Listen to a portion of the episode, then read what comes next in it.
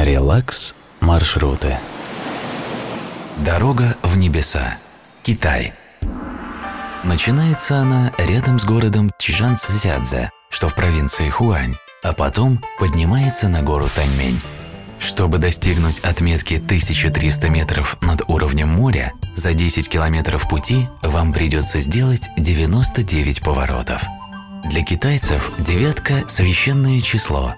Оно обозначает таинственную силу, которая объединяет в себе все земное, божественное. Вот почему столь необычный серпантин и называют «дорогой в небеса». С высоты птичьего полета ее изгибы напоминают завитки белого воздушного крема на зеленой глазури величественного горного массива.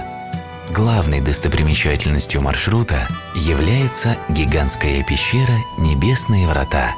Она образовалась естественным путем, когда много веков назад от скалы откололась огромная глыба.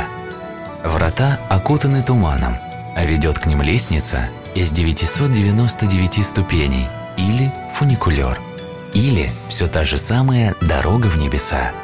Все-таки, пожалуй, только здесь, в Поднебесной, поэтические названия имеют под собой самую настоящую, невыдуманную основу.